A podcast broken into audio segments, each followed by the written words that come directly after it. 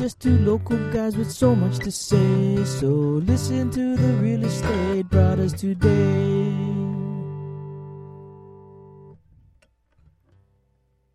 This is the July 41st episode of the monthly market update, which your friends here, the Real Estate Brothers, Lane Kawaoka, myself, and uh, here we go. We just two local guys with so much to say. Brothers today.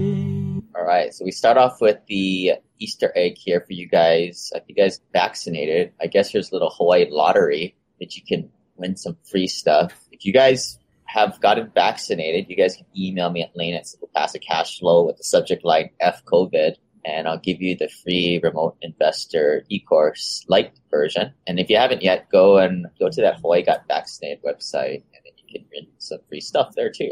Yeah, wow, Lane, episode forty-one. We're we're we're not getting any younger, and uh, we've been through quite a few of these. And I was I was gonna suggest maybe because we're not getting younger, and also for you, we, we could also transition to the real estate fathers. Take a chance to say congratulations to you on being a father, dude. Yeah, young Kira was born a few weeks ago, and then one of the investors said, "Kira, like IRA, Kira," and I was like, "Yeah." So then I went to the Oh. wife, and I was like, "Did you know there was IRA in the, in the thing?" And she was like, "Oh, jeez, not again." But anyway, You're gonna you're the IRA Kira. yeah, Anyways, yeah, so why don't we jump in? Today's July 1st, so just the beginning of the New Year statistics for June is not going to come out for another five days, but we'll call it the Nostradamus prediction again that we'll, we're going to have new records um, being broken, but actually not really. I, I think some statistical information that preliminarily pulled looks like for single family homes for June, we might possibly break break a new record. So if you guys recall last month for May, the median single family price for Oahu was 978,000. So for June, we might just break the record by a thousand possibly, and we might be in at 979. In any re- regards, it's still trending upwards is a point.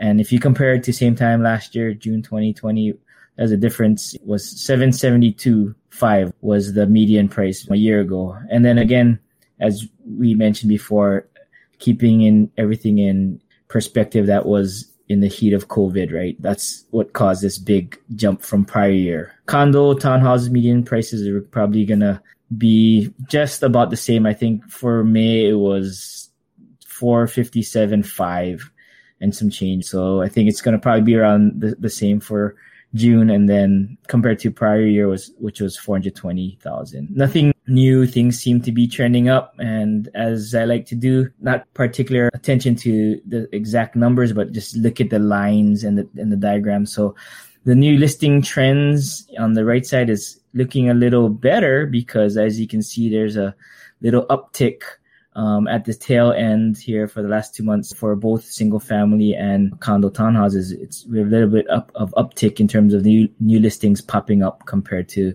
um, a month before. So we have uh, 471 new listings for single family and 769 for condo townhouses for the month of June. But then again, on the bad news, we see homes for sale. We see looks like hopefully it might be bottoming out in terms of how much inventory we actually do have. So you can see it, it's going down or hopefully leveling off in terms of what's available. The big one, month's supply of inventory. So again, as we mentioned before, this is if we were to have no new homes pop up on for sale, how long would the current existing available inventory last to before it's all gone and sold off? So for single family, we have 1.1 months of inventory and condo townhouses two months, which are extremely low. And again, uh, story hasn't changed for a while now. It's strong sellers market. One interesting thing I saw was for the median percent of list price. So this is what compared to list price, what the house actually sells for. So this data from InfoSparks goes back to January 2005.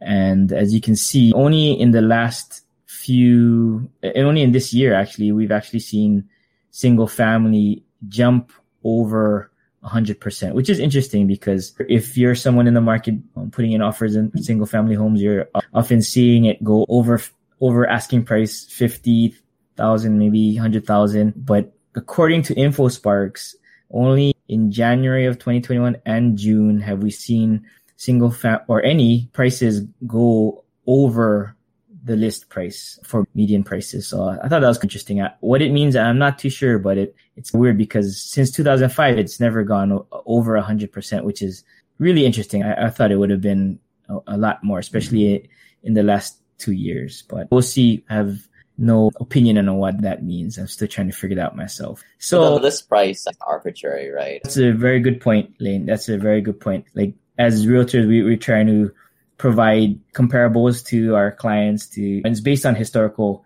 what's available and also what's closed and what's pending. And it's up to the seller or the owner to, to determine what they want to price aggressively or if they want to list to sell or, you know, if they want to try to break some new records. Oftentimes, to your point, Lane, it's arbitrary and you put it out there. And because it's so hot, uh, the market decides what the price is going to sell at. But if I was yeah. a realtor and I'm just out for padding my stats, I'd like list a home for a dollar, see what happens, and then just do one of those per year. And then I can tell everybody like, oh, I'm hitting like 120% of offer to list price. Oh yeah, realtors do all the time. Oh, we just sold at hundred thousand dollars over asking price. That's hundred thousand dollars too little bit, right? Honestly, for single family, it is crazy. It's off the hook, and we've priced. I've been on both sides of the tail where we've priced we thought was aggressive and then we, we were getting still 80,000 over asking and there's no comps that would have supported that. The market is just crazy and there's been other times where we thought we priced it conservatively and then it sits for a bit. To your point, Lane, it is arbitrary and the market will um, determine what the, the price will sell. Yeah, I figured yeah, let's talk about some tips for our buyers as well as our sellers. We're starting off with our buyers. This is information or tips that actually should be coming from your lender when you're buying. Here's four mistakes that buyers make while they're in escrow or even before that. Number one is not checking your credit report regularly. The statistic is that 34% of Americans have errors on their credit reports. It's something you should request annually, review it and, and see if there's anything that should be contested, removed or anything like another mistake is not being honest on the application. Like the, the whole drill is that you're lenders, underwriters are going to be digging in to corroborate what you're putting on the application. Doesn't make sense to, to put anything that even a little, what you think might be a little white lie, it, it could end up throwing everything off. I would say just be honest. It doesn't make sense to fib on it. Another mistake, and this is, you know, a little bit hard. Try not to take a new job while you're in escrow. This may not t- typically be a deal breaker per se, but it could slow things down and I, I say this is hard because in current times, depending on your industry, this may be something you can't control. As much as possible, try not to be transitioned to different jobs while you're in this buying process. And if you do, again, be upfront with your lender and just tell them as soon as it's happening. Another thing is talk to your lender and ask them, well, what if I do this, right? Will, will, this have any effect? A lot of buyers, while they're in escrow, they're like, oh, we're getting a new house let's go shopping for furniture and we're gonna where does it go? On your credit card uh, or even worse you buy a, a car and and you take a loan out and that's to affect your credit. Making mer- major purchases uh, while you're in escrow isn't is a no-no too. Again it may not be a deal breaker but it could be and it could also slow down the the process and the, the time frame that you close. It could throw kinks. Worst case scenario you, you won't qualify for and get your final approval for the loan. But try to stick away from those things if you're in process. Not to say you're walking on eggshells, but just be cognizant of what can affect your credit while you're still in escrow. Some other best practices, be careful of any kind of transactions bigger than a third or a quarter of your paycheck. Those will usually get flagged by the lender. Best case scenario, you have to write a to whom it may concern letter, which is really annoying either way. And then best practice too is just never email your lender if you're doing something that you think is quite, not really questionable, but like we'll put a flag on some like underwriter. Like just call them up, make yeah. it informal. I know a friend, he's doing this, this in his application. Because once you put it in writing, you're screwed. And, and I, I say this because I think the underwriting requirements are really dumb. Like it makes absolute no sense. You don't have really clean financials, W2 income, it's super hard to apply for these loans, which just dumbfounds me. It frustrates yeah. me a lot because these are people who qualify easily. I've hmm. had it. People like were already like three, four weeks into a closing on a rental property and they changed jobs. It would have been all fine if they wouldn't have just said they, they wouldn't have disclosed additional information for no reason other than disclosing it. They should have not disclosed it because they wouldn't have done anything anyway. And even now, more than ever, there's additional scrutiny in terms of, okay, well, let's make sure this buyer is still employed just before we close because current employment situation, you, you never know if, especially if someone's in the tourist industry or something like that in Hawaii you don't know what's going on. Although right now the trend is looking pretty positive for us in terms of tourism. I think we talked about some statistics last month, Lane. Anecdotally, I don't know about you, Lane, but I, I went to uh, the Prince Hotel for some sushi. I like it's a nice izakaya place. There's a sister sushi restaurant in Tokyo that it's it's really fun and it's very reasonably priced. But I was talking to the valet when I was leaving and I was like, "Oh, so how's things going?" He's like, "Yeah, they're like they've been in full swing for the last month, I think they're like at 80s, 90s percent in terms of occupancies. So pretty good, you know, positive vibes as long as uh, that Delta strain doesn't come upon us. On the side for sellers now, here's some, one big issue for sellers, the way, however you look at it, it's buyers too, but it's the appraisal and they're not coming in where we want them to and they're coming under purchase price or agreed upon price. Things to keep in mind, whichever side you're on, is that transactions that are pending or active listings are typically not considered in the final opinion value. You can't say, oh, I'm in contract for $950,000 and there's another comparable four bedroom house listed at 1.2. I'm golden, right? No, that's the inherent issue with appraisals is they look at historical closed transactions and that's what they're basing their appraisal off of. That's the challenge we have, especially in an upward moving market, trying to substantiate these prices that are, or these agreed upon purchase prices that are pushing the envelope on an upward moving uh, trend. Keep in mind, one fourth of offer prices are higher than appraised value, meaning one out of four times we're coming out short, right? One way that the seller can help, or the seller your, with assistance from your realtor, your, your agent, is to detail, itemize uh, any improvements or innovations that you have and provide it to the appraiser. And if you have invoices or costs or the price that you paid to do these improvements or renovations, that also helps. It's, it's not the um, silver bullet and it gets you up there, but it helps provide perspective to the appraiser. And if anything, it's evidence for them to st- substantiate a higher uh, appraisal. As a realtor, I'm never afraid to talk to the appraiser. You don't want to influence them or make them think you're influencing. And every appraiser is different. Some appraisers, I think they're they're God. In some case, they are in the situation because our hands are tied. But oftentimes, appraisers are very amicable and friendly, and I'd like to talk to them, let them know about the improvements that go- have gone on, what makes this property more valuable than others, and how, or even why it may be perceived as less, but why it's not. Just letting them know your opinion. No, there's no harm in that, assuming that the appraiser is open to discussion and to talk about it. And sometimes uh, I'll even provide like a packet of information, but it is what it is. They're going to pull the comparables and, you know, what they say goes. You can contest it on the buyer's agent can contest it, or if it's on the VA side, if it's a tidewater, there's an, a process where you can appeal.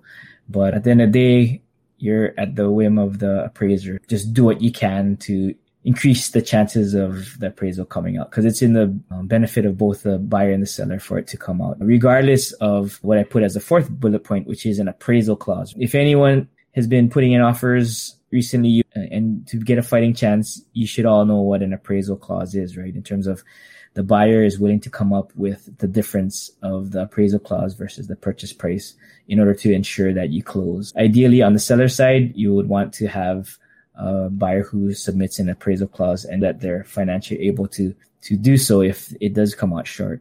And on the buyer side, to increase your chances of winning in a multiple offer situation or getting your offer accepted, appraisal clauses are going to help you in the light of looking like a stronger offer for the seller. Just a few tips. Cool things in the news. Uh, this one's more for the tenants and the landlords. I think a few months ago, we talked about the Supreme ruling. This one, I think it was appealed a few months ago. This, I believe, should be the final verdict that's saying that the U.S. Supreme Court has said that the CDC lacks authority to implement these nationwide eviction moratoriums. According to this new finding or what the, the court has said, now they're not uh, CDC isn't allowed to do this stuff. But with that said, they weren't going to remove the ban. They were just going to let it run out, which it's supposed to run out at the end of July, which is interesting. I think for the state of Hawaii, Governor Ige has eviction moratorium goes to the beginning of August, August 6th or something,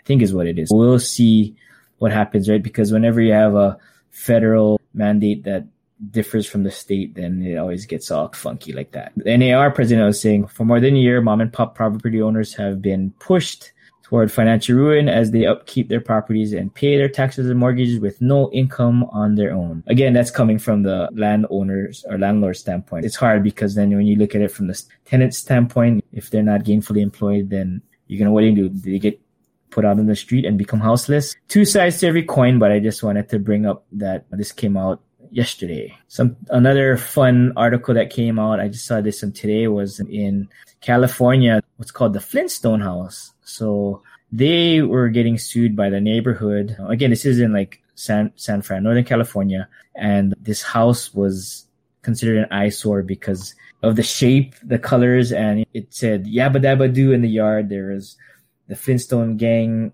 and there were dinosaurs and so everyone, meaning the neighbors, were all complaining because they said they, they didn't have the permits to, to make this house. It was a lawsuit from nine, uh, 2019 and it just got settled this spring. The owner was uh, actually an Asian American, Ms. Fang. She's Chinese American. Uh, I think she's getting 125 thousand dollars to cover her legal fees, and she's also needs to now retroactively permit the property, which I think, according to the settlement, once she submits it, it will be approved. But later on the next pic- slide, you'll see some fun pictures. I was like, oh, this is this might be a fun tourist attraction. There's literally dinosaurs in the yard.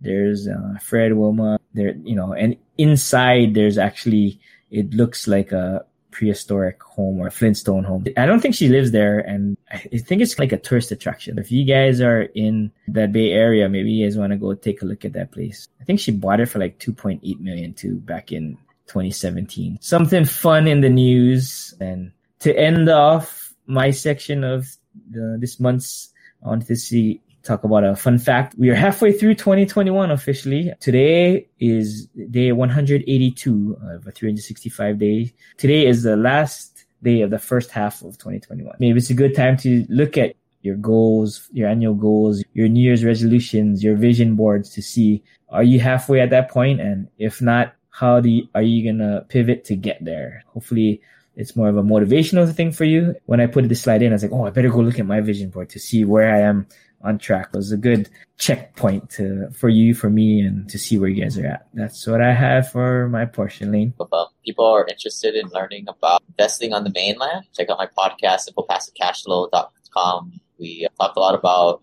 investing as accredited investors, tax, legal, infinite banking, those type of topics.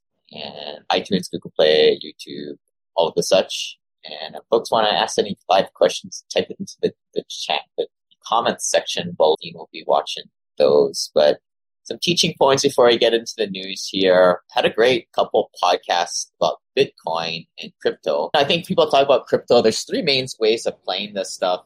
There's the staking, where you're just getting the yield on it. There's the investing in more of the blue chips ones like Bitcoin or Ethereum. And then the third one, which I think gets a little bit too much play, is the investing in the altcoin like your Polkadots, your Dogecoin, and all these asymmetric risk type of coins. I think most people that I interact with just will play around with the blue chips, these Ethereum and Bitcoin. But where do you start? Because I think most people who are Bitcoin crazy probably paying with more than 20, 30% of their portfolio. But the, the people above a million dollars net worth, I usually see anywhere from one to five, maybe 10% of their net worth. And here, are different levels from a scale to one to seven. How confident are you in this stuff? I'm fairly confident in it, but I don't think I personally would go higher than five or seven. I don't really have anything right now. The stuff I have is pretty negligible at this point. I think look at these top four guys: Warren Buffett, Jeff Bezos, Michael Bloomberg. You know, their net worth comparing to the, their tax rate there on the right side.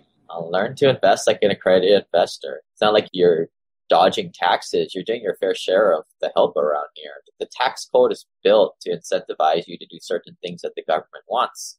If you follow the directions, do what they say, you don't, you get to pay little to no taxes. If you're just investing in normal stuff like the average person and you're from 15 to 30 something plus effective tax rate. This is why I like real estate. Real estate has the great tax benefits and that picture on the left is the Bitcoin miners in China that China shut it down. all these things are like not worth anything. And this is why I like real estate. It's a hard asset. It's worth something at the end of the day. It cash flows and it has great debt term. I'm going to try to go through the news real quick. HSBC Bank is closing. They're getting transferred over to Citizens Bank on the East Coast and Cathay Bank on the West Coast. A little bit of consolidation there for some banks. Zumper came up with this great report on the rent growth.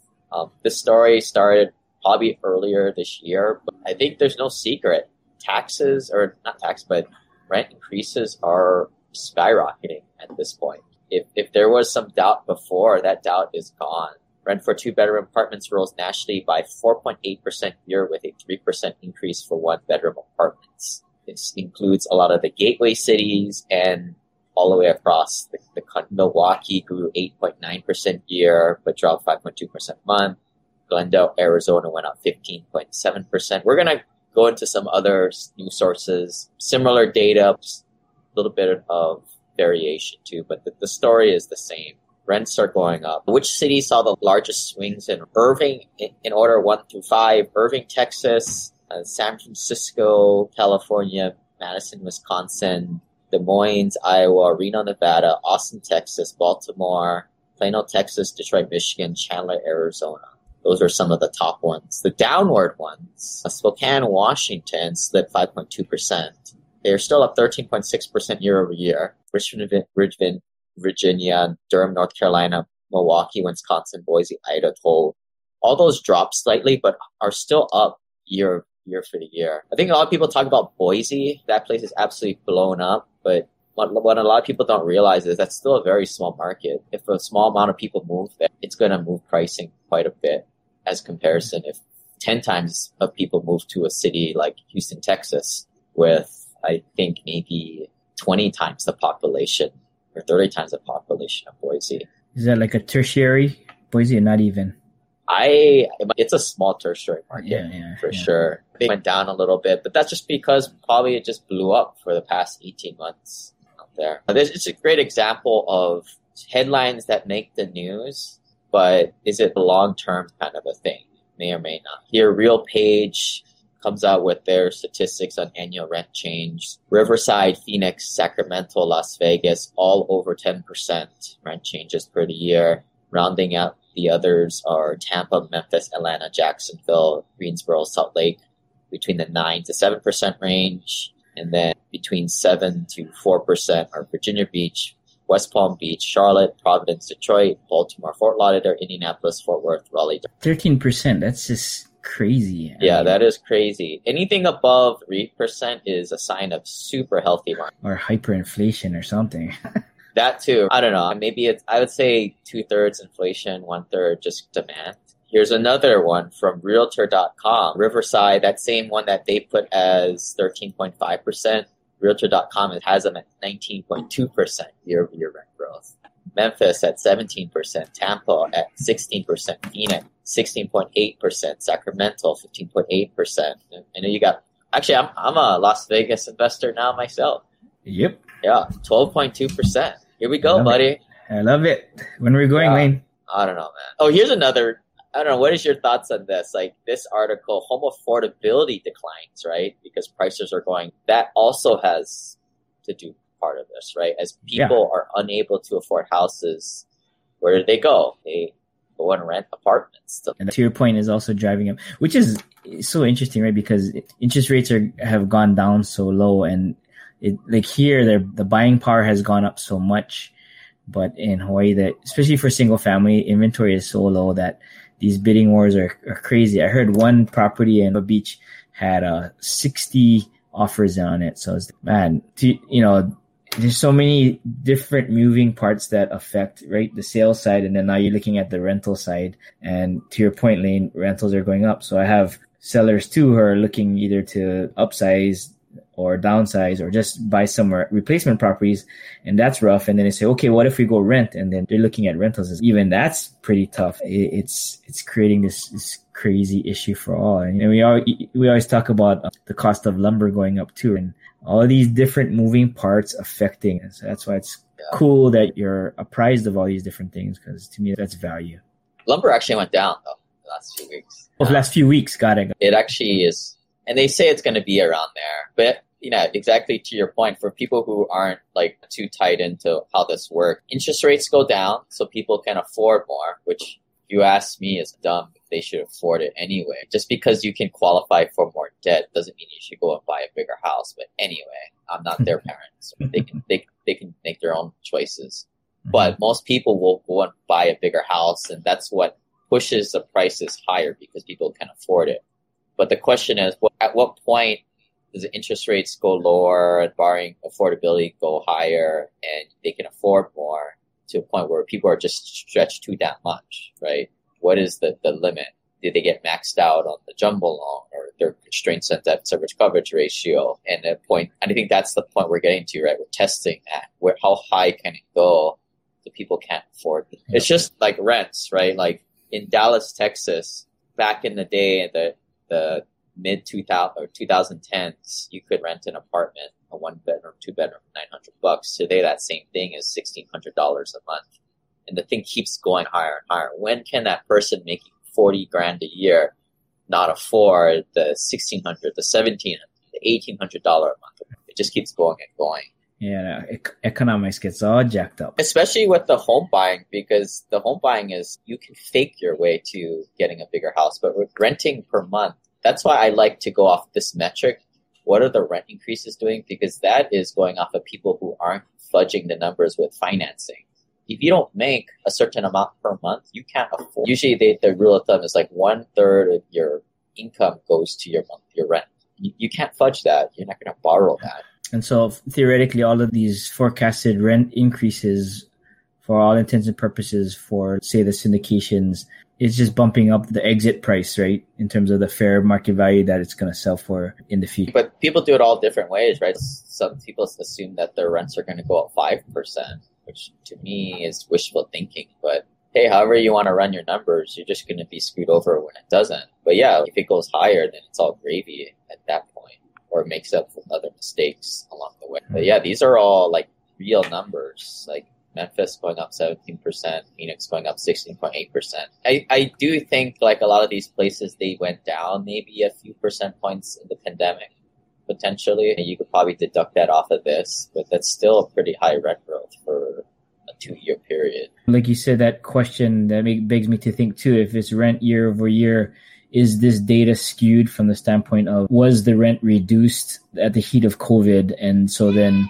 is this now a correction back up to what's the the pre-COVID numbers again. I guess that's probably you know how news is, right? They're always trying to make a bigger number. I think this Realtor.com is doing exactly right. They're going from the trough and measuring to now. That's how they're getting these you know video game kind of numbers. I think this is more realistic. Year seven.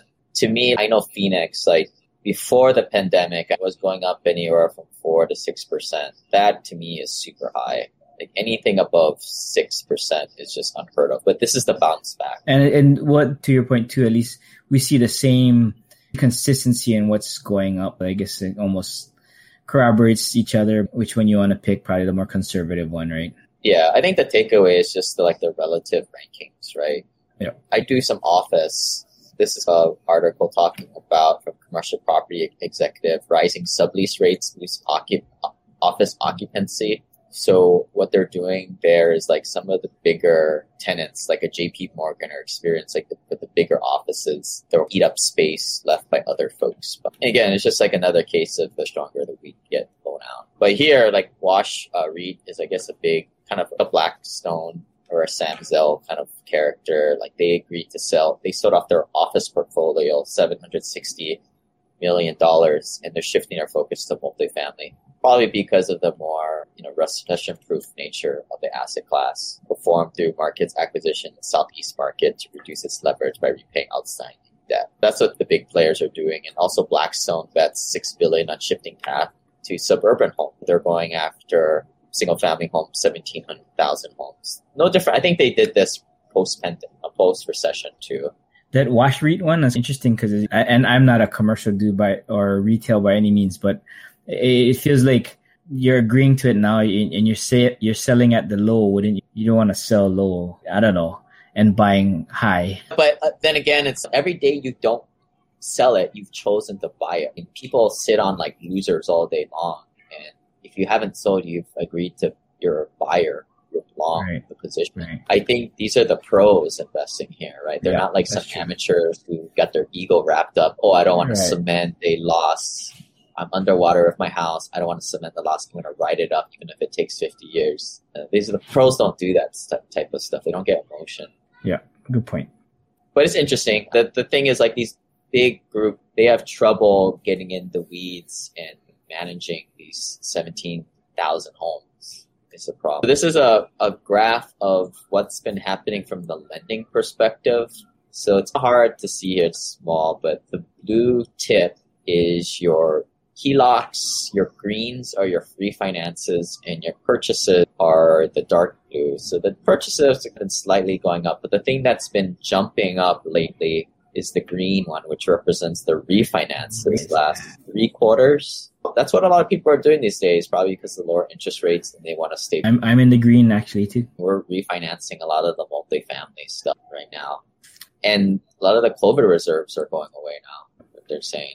The pandemic is over and as we said before, the CDC. Oh yeah, yeah. Here it is. This is you're talking about it, and you had this article too mm-hmm. before, mm-hmm. right? Yeah. Um, the CDC moratorium is going away. Let's not argue if it was constitutional or if they had jurisdiction or not, because that's a waste of time. But what's happening when it does go away and people don't have that protection that they can't get evicted? Obviously, we try and invest in more red states where people don't pay. We still evict them. We find a way to evict them. There are means to evict them as opposed to other states where it takes an act of God to rightfully evict somebody. There's the forbearance program going to be burning up, and then the July 31st is the uh, moratorium rents. I don't know.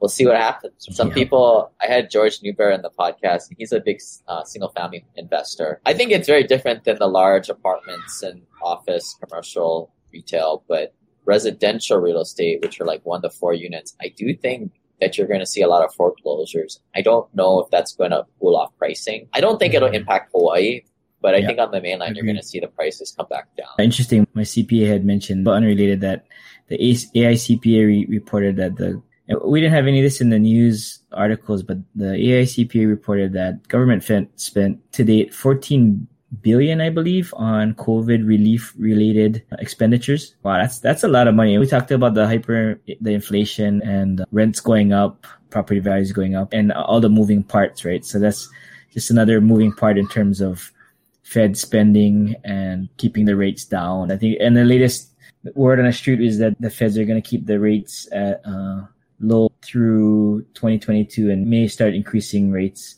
in 2023. I think that was yeah, last I, week. I think I've heard that yeah. same too. It, it affected the stock market, I think, when the Fed announced or implied that because I think they thought it would be later. Then I think the markets took a little bit of a hiccup that day. But then the job came Went out. Down. People always forget yeah, after a couple days, but the jobless right. claims came out and things are looking pretty decent. Positive, right, right. I don't know, man. I mean, my opinion, like, I think you're ready. We're ready for people are gonna make a lot of money, like legacy wealth in the next few years. Agreed. Start get your dry powder ready, or start. Yeah, get your lobster yeah. chaps out there. Get it working. If not, exactly. You're gonna be one of those like guys that just complaining and say, ah, I didn't was so comfortable. But anyway, like Arbor came out with this little graph that I thought was interesting. It broke down, well, who owns all these assets on single family homes are primarily 70% of are owned by individuals, which I call mom and pop investors or unsophisticated folks when Blackstone comes out and buys 17,000 properties, that's just a drop in the bucket, but that would probably fit in this little 1% of institutional managers. the light green. Two to four units are still very similar. Your mom and pop investors, um, but your multifamilies are pretty much owned by institutional, or I think I would just call this what 50, 60 percent are owned by LPs, L, LLCs, so small groups or larger, more sophisticated investors. You don't have the mom and pop investors, about 10%. Here's like your pricing on residential homes. Your red is your high end. The high end is spiked probably because for those of folks who make a good salary out there, white collar professionals, you probably were very unimpacted by the pandemic, especially if you're unable to hold on to your job and work from you have more money to spend because you're not able to spend it. Prices for high end homes have gone up. It's if you notice there is a little bit of inverse between the affordable homes, which is the turquoise color here, has spiked and got even higher, uh, relatively speaking, than the mid price homes. That kind of tells you something, right? Like it's the low end stuff is what more demand. Interesting though how it all pretty much moves in unison. There's a difference and there's a the gap is between the high end, like Lane you said, there's a, there's a gap yeah in the high end compared to the affordable. And the mid is and the affordable are pretty close. In the recession, this was the opposite, right? Your high end was, I think, getting wiped out. By, I guess everybody got wiped out. Yeah, yeah, yeah, yeah. You had a image on this on like the Hawaii yep. demand. Mm. So this is days on market, which is indicative of the the demand and supply out there. But this is your hotness of your market, hot your market. What is the seller's market defined as? Like sixty days, or we are in a seller's market. We do have a comment from anonymous Facebook user or a question before we end. It says pre-IPOs have been more accessible than in previous decades? Are they worth getting into? Lane, I'll let, I'll let you. you. I don't know. I don't invest in stocks. I think it's all fake money. Back in back in the dot com boom, I think that was a, that was a whole different story. And when I was getting into it, but I, to to your point, I haven't really been following the the IPO the wave and trying to trying to jump in on something and look at it it's almost trying to jump in on something with baked in equity or something like that but it's even more risky from the standpoint of value add plays that we do or properties that we're getting off market that have baked in equity. It, it feels like you can really determine that. There's a lot of more calculated risk pre IPOs where you're not sure where it's going to be when it actually goes IPO. I can't comment on that with any type of knowledge, I guess you could say. Yeah, I did a little bit of research nothing in the last month, but the past maybe few months, I did a little mini dive into like tech startups, which I fit in this realm, asymmetric risk type of opportunities. Okay. I discovered that yeah, you can make a boatload of money, but your hit your batting average is going to be like I don't know, like one out of thirty or fifty. You might ten x, twenty x. Yeah.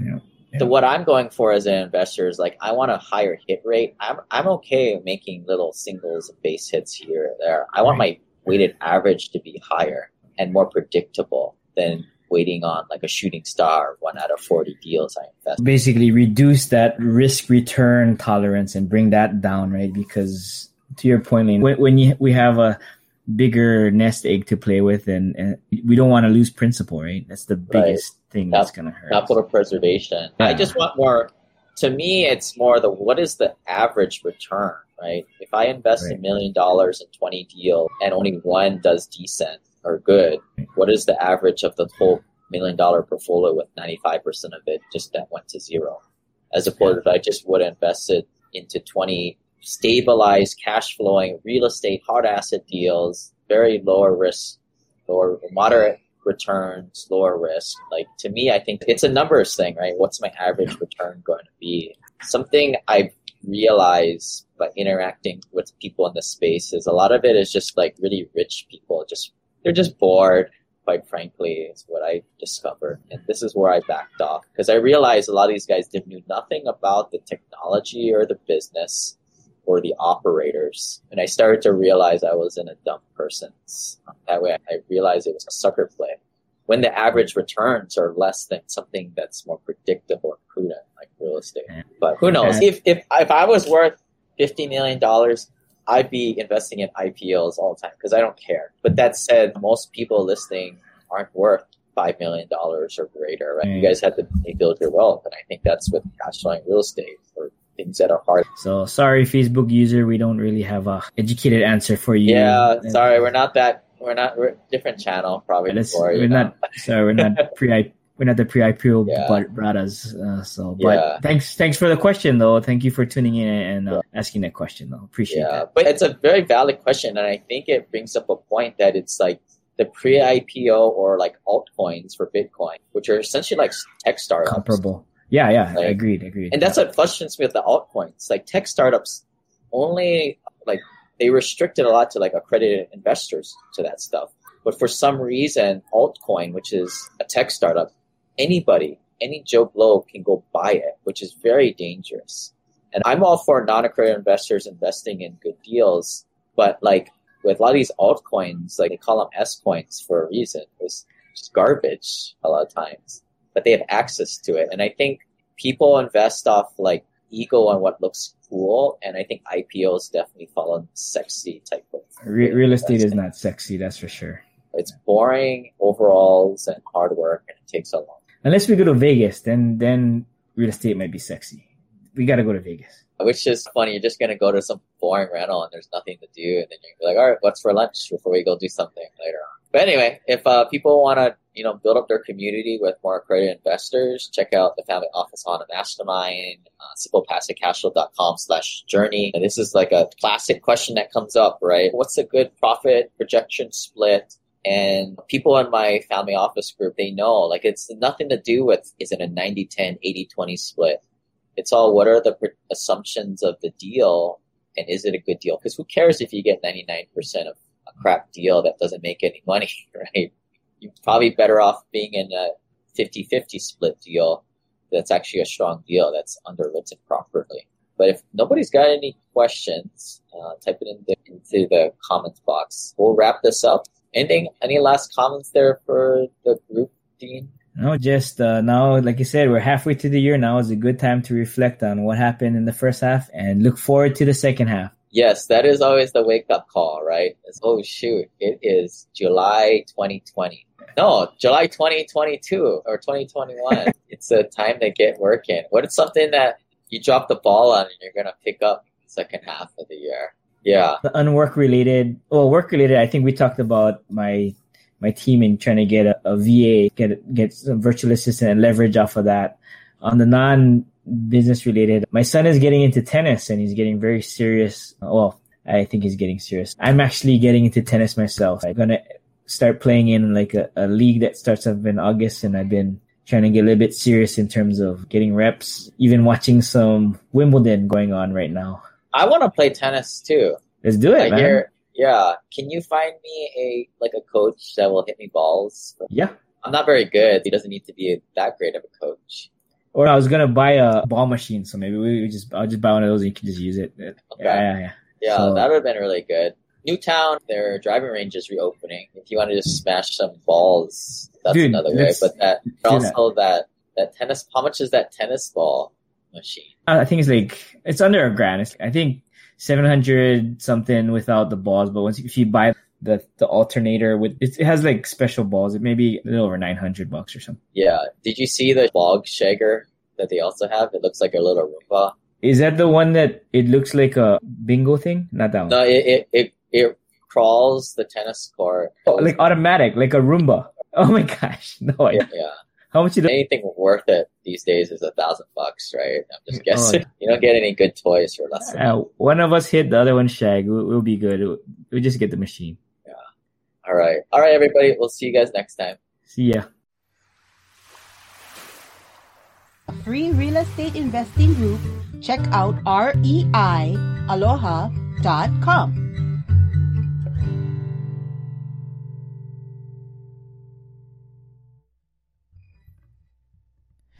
just two local guys with so much to say. So listen to the real estate brothers today.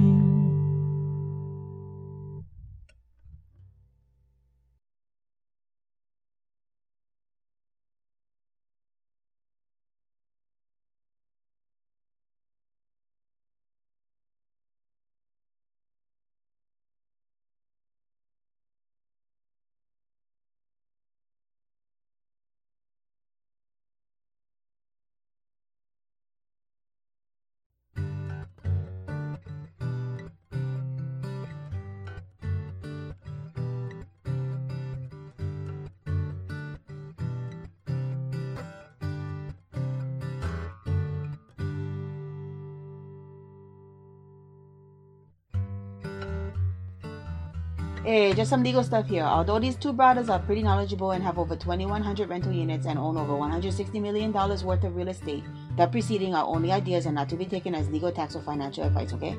You should always seek the professional advice of other professionals on your team and think for yourself and do your own due diligence, okay? Aloha.